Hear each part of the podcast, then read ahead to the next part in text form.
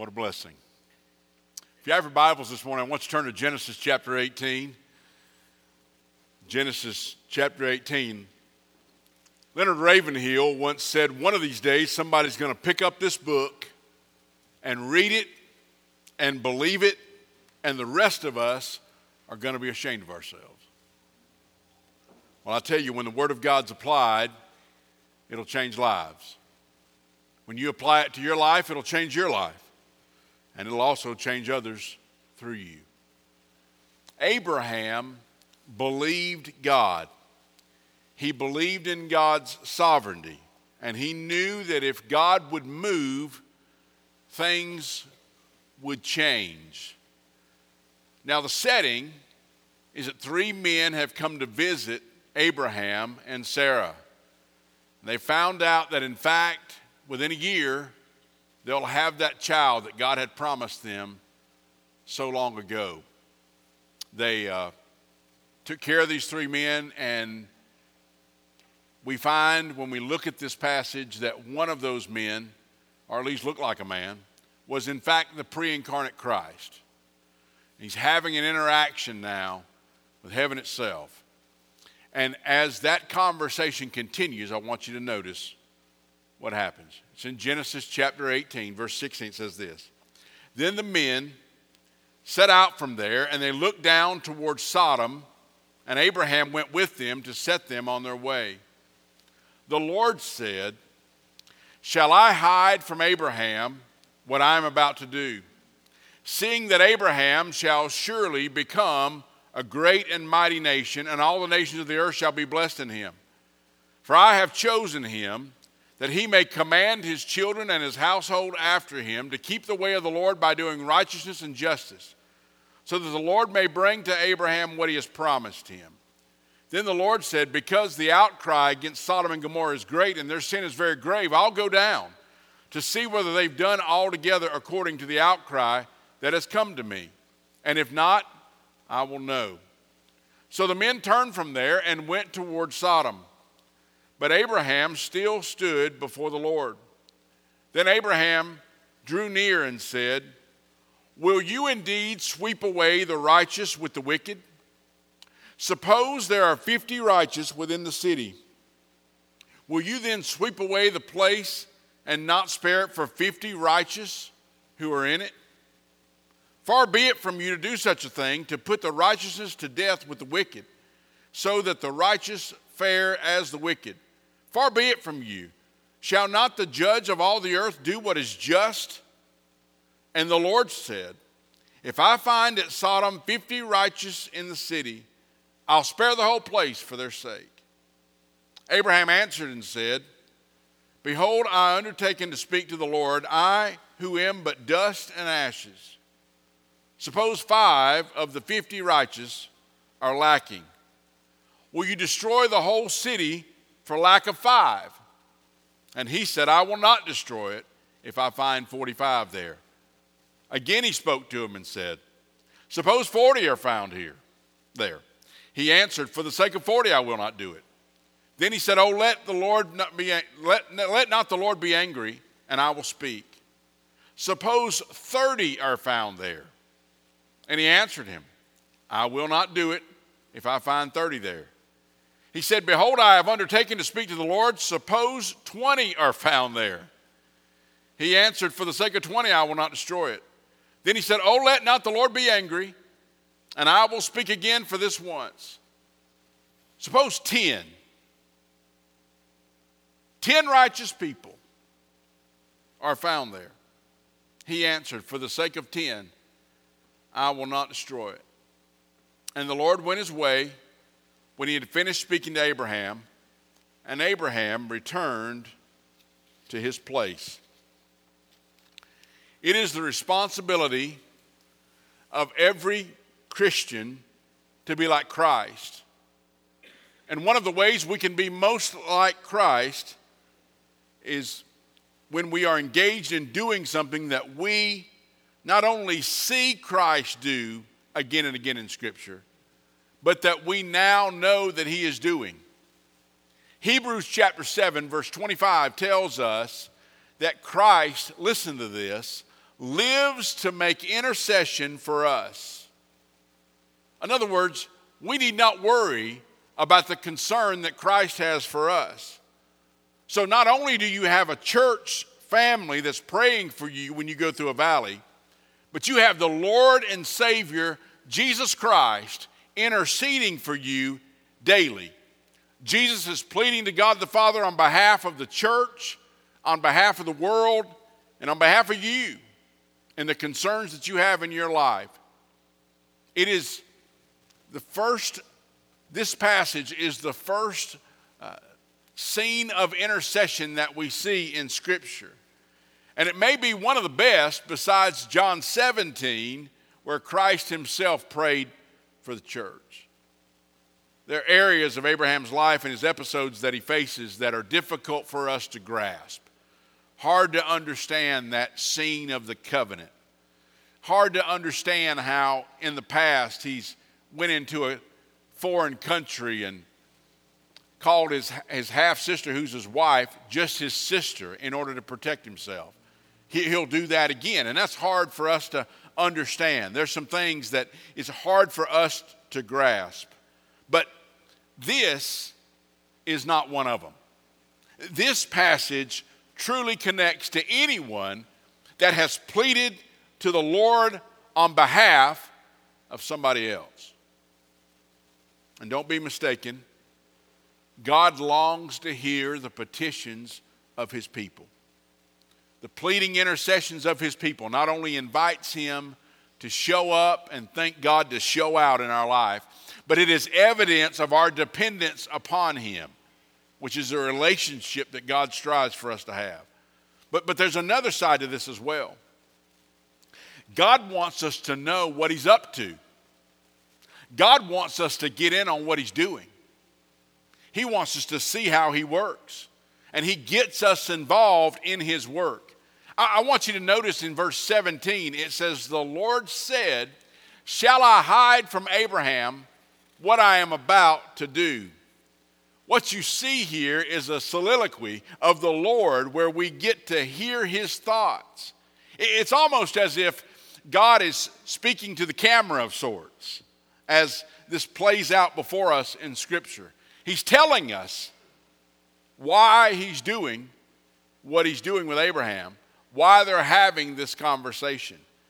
And he says in the following verses in 18 and 19, because Abraham will be used greatly and will lead his family in the ways of the Lord, I'm going to let Abraham in on what I am doing. That tells me there's a longing in the heart of God to tell us his intention. God wants to tell us his will for us. And we serve a Lord of love, and he wants those who serve him faithfully and those who are committed to live out their faith before their family to know his nature to know His work, and to know His will. Now, now you may be like I am. You may be like the prophet Amos was, who is blown away that God would share His plan with us. Amos said, I'm not a prophet, nor a prophet's son, but I'm a herdsman and a dresser of sycamore trees. But if the Lord has spoken to me, I'll do what he tells me to do. And he says in Amos chapter 3, verse 7, the Lord does nothing without revealing his secrets to his servants. Psalm 25, 14 tells us that the secrets and the friendships of the Lord are shared with those who fear him. Jesus said in John 15, verse 15, No longer do I call you servants, for the servant does not know what his master is doing, but I call you friends. For all that I've heard from my Father, I have made known to you. I, I want you to get this this morning. Just think that the God that makes this world and all that is in it allows us to get in on what He's doing. That is the God who made a galaxy that has millions of suns that are bigger than ours. If you could travel at the speed of light at 186,000 miles a second, and you were to travel for the 6,000 years of recorded history, you would not be able to get a tenth of the way across our galaxy. Yet, that is one of at least 20 galaxies in such our in just our corner of the universe. Yet the God who made it all wants us to know his intentions. He, he wants to interact with us. And when God lets Abraham know that Sodom will be destroyed if 50 righteous people are not found, Abraham begins to boldly approach the throne of grace. And I want you to notice two matters concerning the cares of this world. One is God listens to the cry of the world. It says there, I will go down and see if it's really that bad. Now, that is what's called anthropomorphic talk, okay? And what that means is that's the way we would talk about something.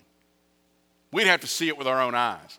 But God speaks like this so that we can understand Him and understand that God surveys what's happening in the world.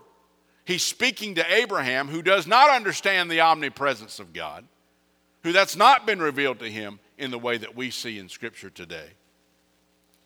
Meaning that God can be all places at all times. And the message is simply this when we bring our concerns to Him, God is on it.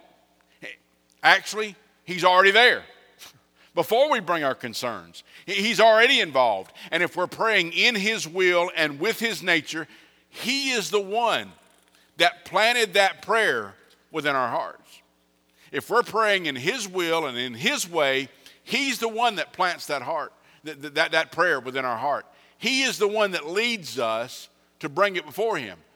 God wanted evidence that it's not too late for the mercy of God to change this city.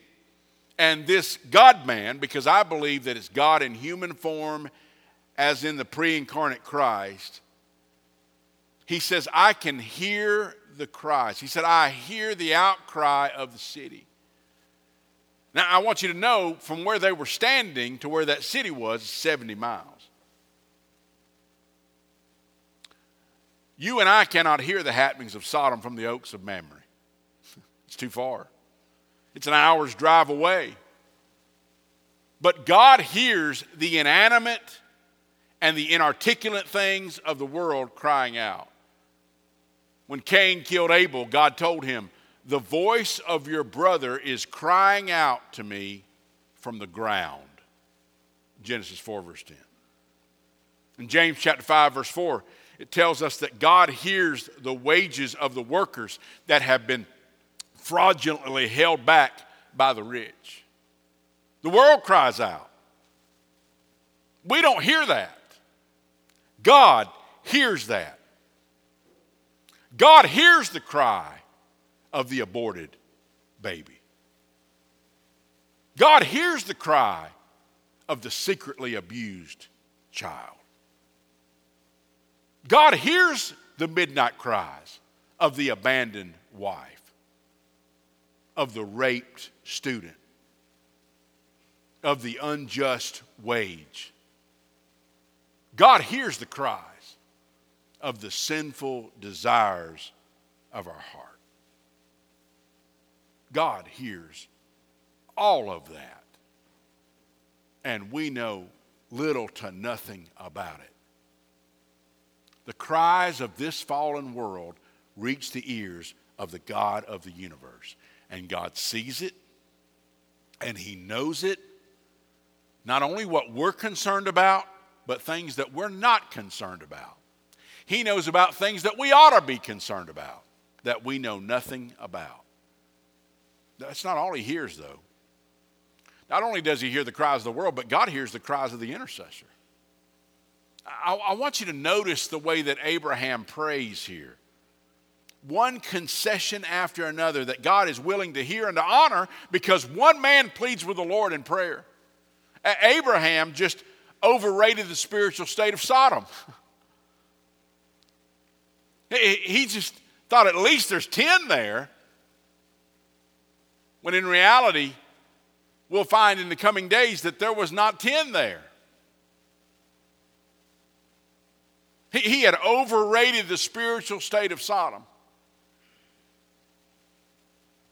Let me tell you, church, I believe we've overrated the spiritual state of Pickens. Oh, we know of some that may not know the Lord, but then there's some others who we just think are faithful church attenders, but good people, or excuse me, we just think are not faithful church attenders, but they're good people. Are there so many others that we think are fine because they do attend church? When God knows they're lost. One of the greatest burdens I have as a pastor, and something that haunts me, is what if somebody faithfully comes week after week, hears the gospel preached, and never responds to obedience to follow Christ?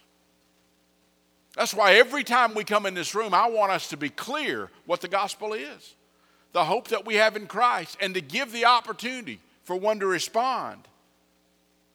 Because the God of the harvest is seeking workers to labor in the fields.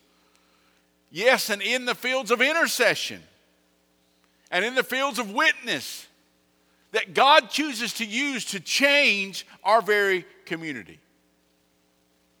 We don't hear those cries, but God does.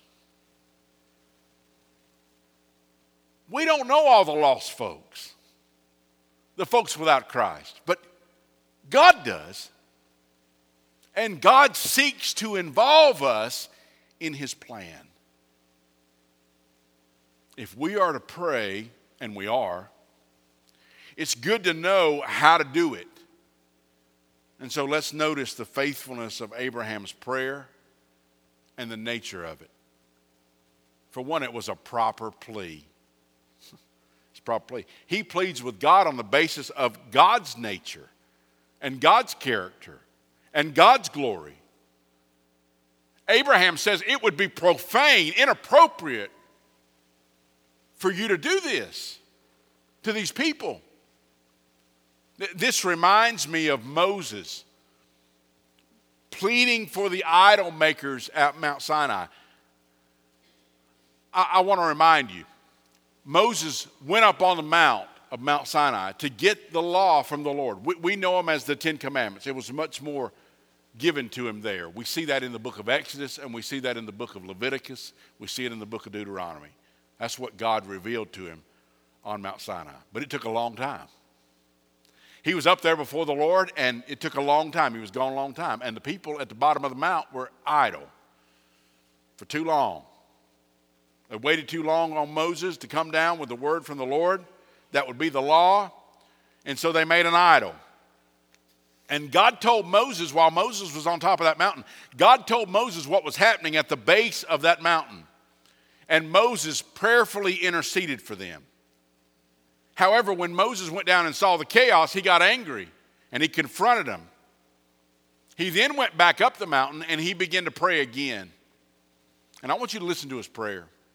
It's in Exodus 32 and 32, and he said this But now, if you will forgive their sin, but if not, please blot me out of your book that you've written.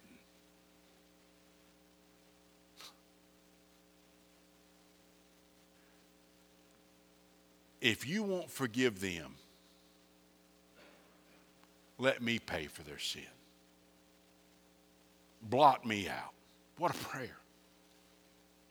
He leveraged his own relationship with God for their renewed relationship with God. Can I ask you something? Because I have pondered on this all week long. Can't get it off my, my, my mind. Who are you willing to go to hell for?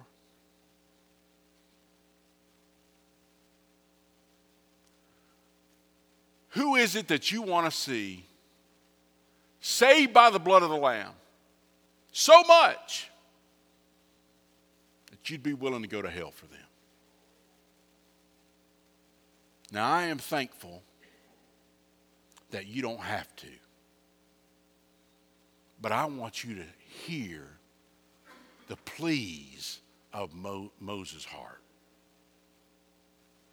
Oh, dear God, I'll lay everything that I am down for all of eternity for you to change these people, for you to forgive their sins.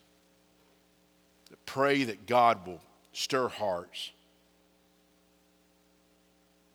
and allow them to open, to, to, that He'll work and open a door and, and, and let folks be able to witness what it means to give their heart and life to the Lord Jesus Christ. He leveraged his own relationship with God for their renewed relationship with God. And, and, you know, I couldn't help but think sometimes we, we don't even want to leverage our friendship with them to ask them about their salvation. We don't want to even leverage the little tension at the workplace because we don't want to ask them an uncomfortable question. We're concerned about their salvation, but only to the comfortable point. But Moses laid it all out there. Blot me out, Lord, in the book of promises that you've given me for all of life and for eternity. Blot me out if you'll forgive them. That that's intercession. Abraham's prayer reminds me of Joshua pleading after the unexpected loss of Ai. They weren't supposed to lose to Ai. Ai was small. They only took some of their forces, but there was sin in the camp, and because there was sin in the camp, they lost that battle. And afterwards, Joshua tore his clothes, he fell on the ground, and he asked God, Why did you bring us this far to watch us fall? We should have stayed in the desert. None of them pleaded on the basis of the character of the ones that they prayed for. When they prayed, they didn't pray on the basis of who they were praying for. They didn't pray on the nature and the character of their own lives. They waged their prayer on the basis of the nature and the character and the glory of God. Their example begs for us to ask the question what is the basis of our pleas to God? Because a proper place, a proper plea, excuse me, puts God in his proper place in our hearts and lives. And we understand why we ask what we ask. It was a proper plea. It was also a humble plea. He is a 100 year old man who has talked to God a long time, and Abraham says, I who am but dust and ashes. He's saying, I'm not worthy. And in verse 30, he says, Please don't be angry if I ask you again. You know what you don't see here? You don't see some brassy, name it, claim it type of prayer. That if you'll just name it, you can command what you want God to do, and God will do it. There's a Greek word for that it's baloney. That ain't the way we pray, folks. That ain't the heart in which we come into prayer. We're not in control. We can't order heaven around and tell him what we want. No, we, we a proper plea acknowledges who he is. A humble plea is what's right. But not only that, but a persistent plea. And I want you to get this and I'll close. Abraham just kept on coming. He didn't back off. He was praying for a city that he don't even like. Lot went down there. He, he don't even like them. He only has one relative, and that's Lot. And they have a constrained relationship at best. They had to split up because they couldn't get along. But yet he pleads with persistence. And this passage does not take us long to read, seems pretty quick. But I'll tell you, the agony of the prayer wasn't near that, that quick because Abraham persisted on. Notice the Lord did not leave Abraham as he interceded. It says Abraham still stood before the Lord in verse 22. God didn't go anywhere. God listened to his prayer. The angels went down to Sodom, but God heard the cry of Abraham. And do you notice how he prayed? He said, Pray, God, God, what if there's not 50? What if there's only 45? It sounds like an auction. It's like I buy something on Marketplace, you know? What about 40? What about 30? What about 20? What about 10? And then he stopped. Why did he stop at 10? Did he stop too soon? God's mercy on this earth may be for the sake of, of his own people. Because the field of the Lord is made up of wheat who are real believers, and they're made up of tares, people who look real, but they're not, that look like they're of God, but they're not. But God does not pull up the tares because He does not want to uproot the wheat. It happens again and again. God protects others because of His faithful followers. Laban told Jacob in Genesis 30, verse 27, that he knew he had been blessed. Why? Because of Jacob. He knew that. When Joseph went to Potiphar's house, was falsely accused and all those things. But when he was a servant in Potiphar's house, running Potiphar's house, Potiphar's house was saved because Joseph was there. Paul was on a ship and they got in a storm and it began to break up. They wasn't going to make it. And that ship that was wrecked with Paul on it in Acts chapter 27 made it finally to shore and all were saved because of the apostle Paul being on that ship. In Jeremiah chapter 5, when God pronounces judgment on Judah, he states that it will not be, he will not bring a full end to them because of the righteous among them. God, listen to me. God spares a city for his people. God spares a nation for his people. Sodom did not appreciate that. They thought they could save themselves, and they couldn't. They couldn't.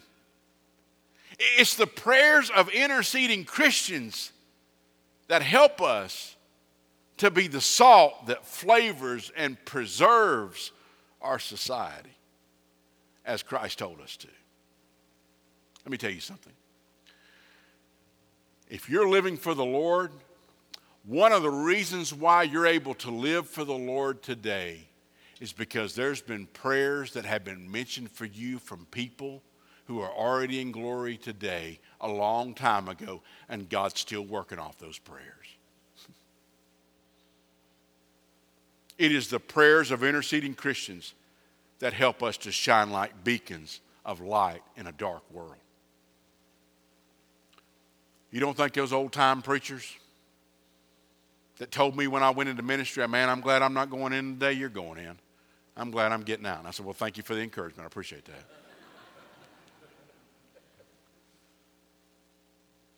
You don't think we ride on the back of those guys' prayers?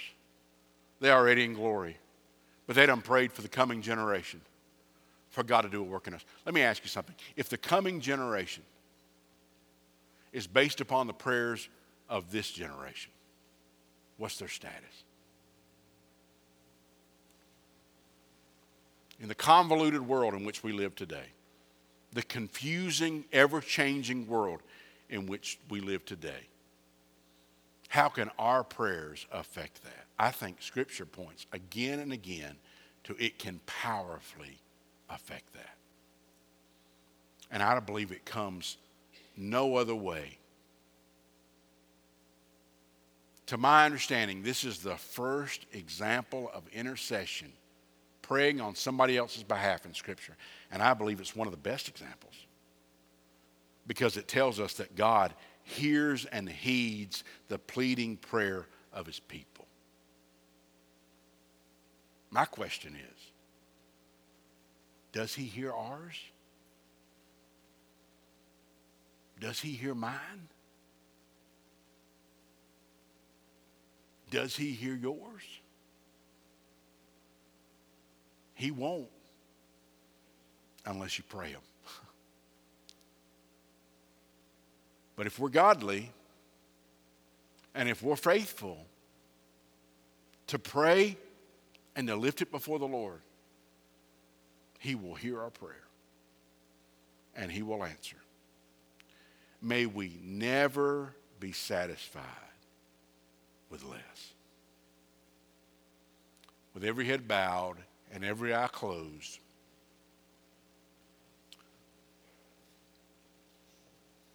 I've not been here long, just a few days over a year.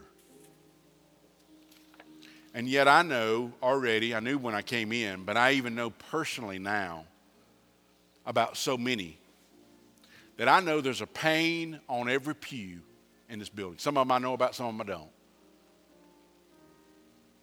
But I know there's folks that got stuff on their hearts and minds. It's weighing on them, struggling with it. And I get that. Because when I know about it, I pray along right there with you. And I ask you to do the same for me in the indecisiveness and the clear direction that I want so bad for those I love. I ask you today are you taking those matters before the Lord? Are you entrusting them to Him? Sometimes we take our agenda to God and ask God to do what we want Him to do. And then there's times when we just go and say, God, based on who you are, I entrust this matter to you.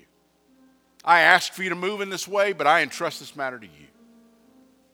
God, will you work and move as only you can?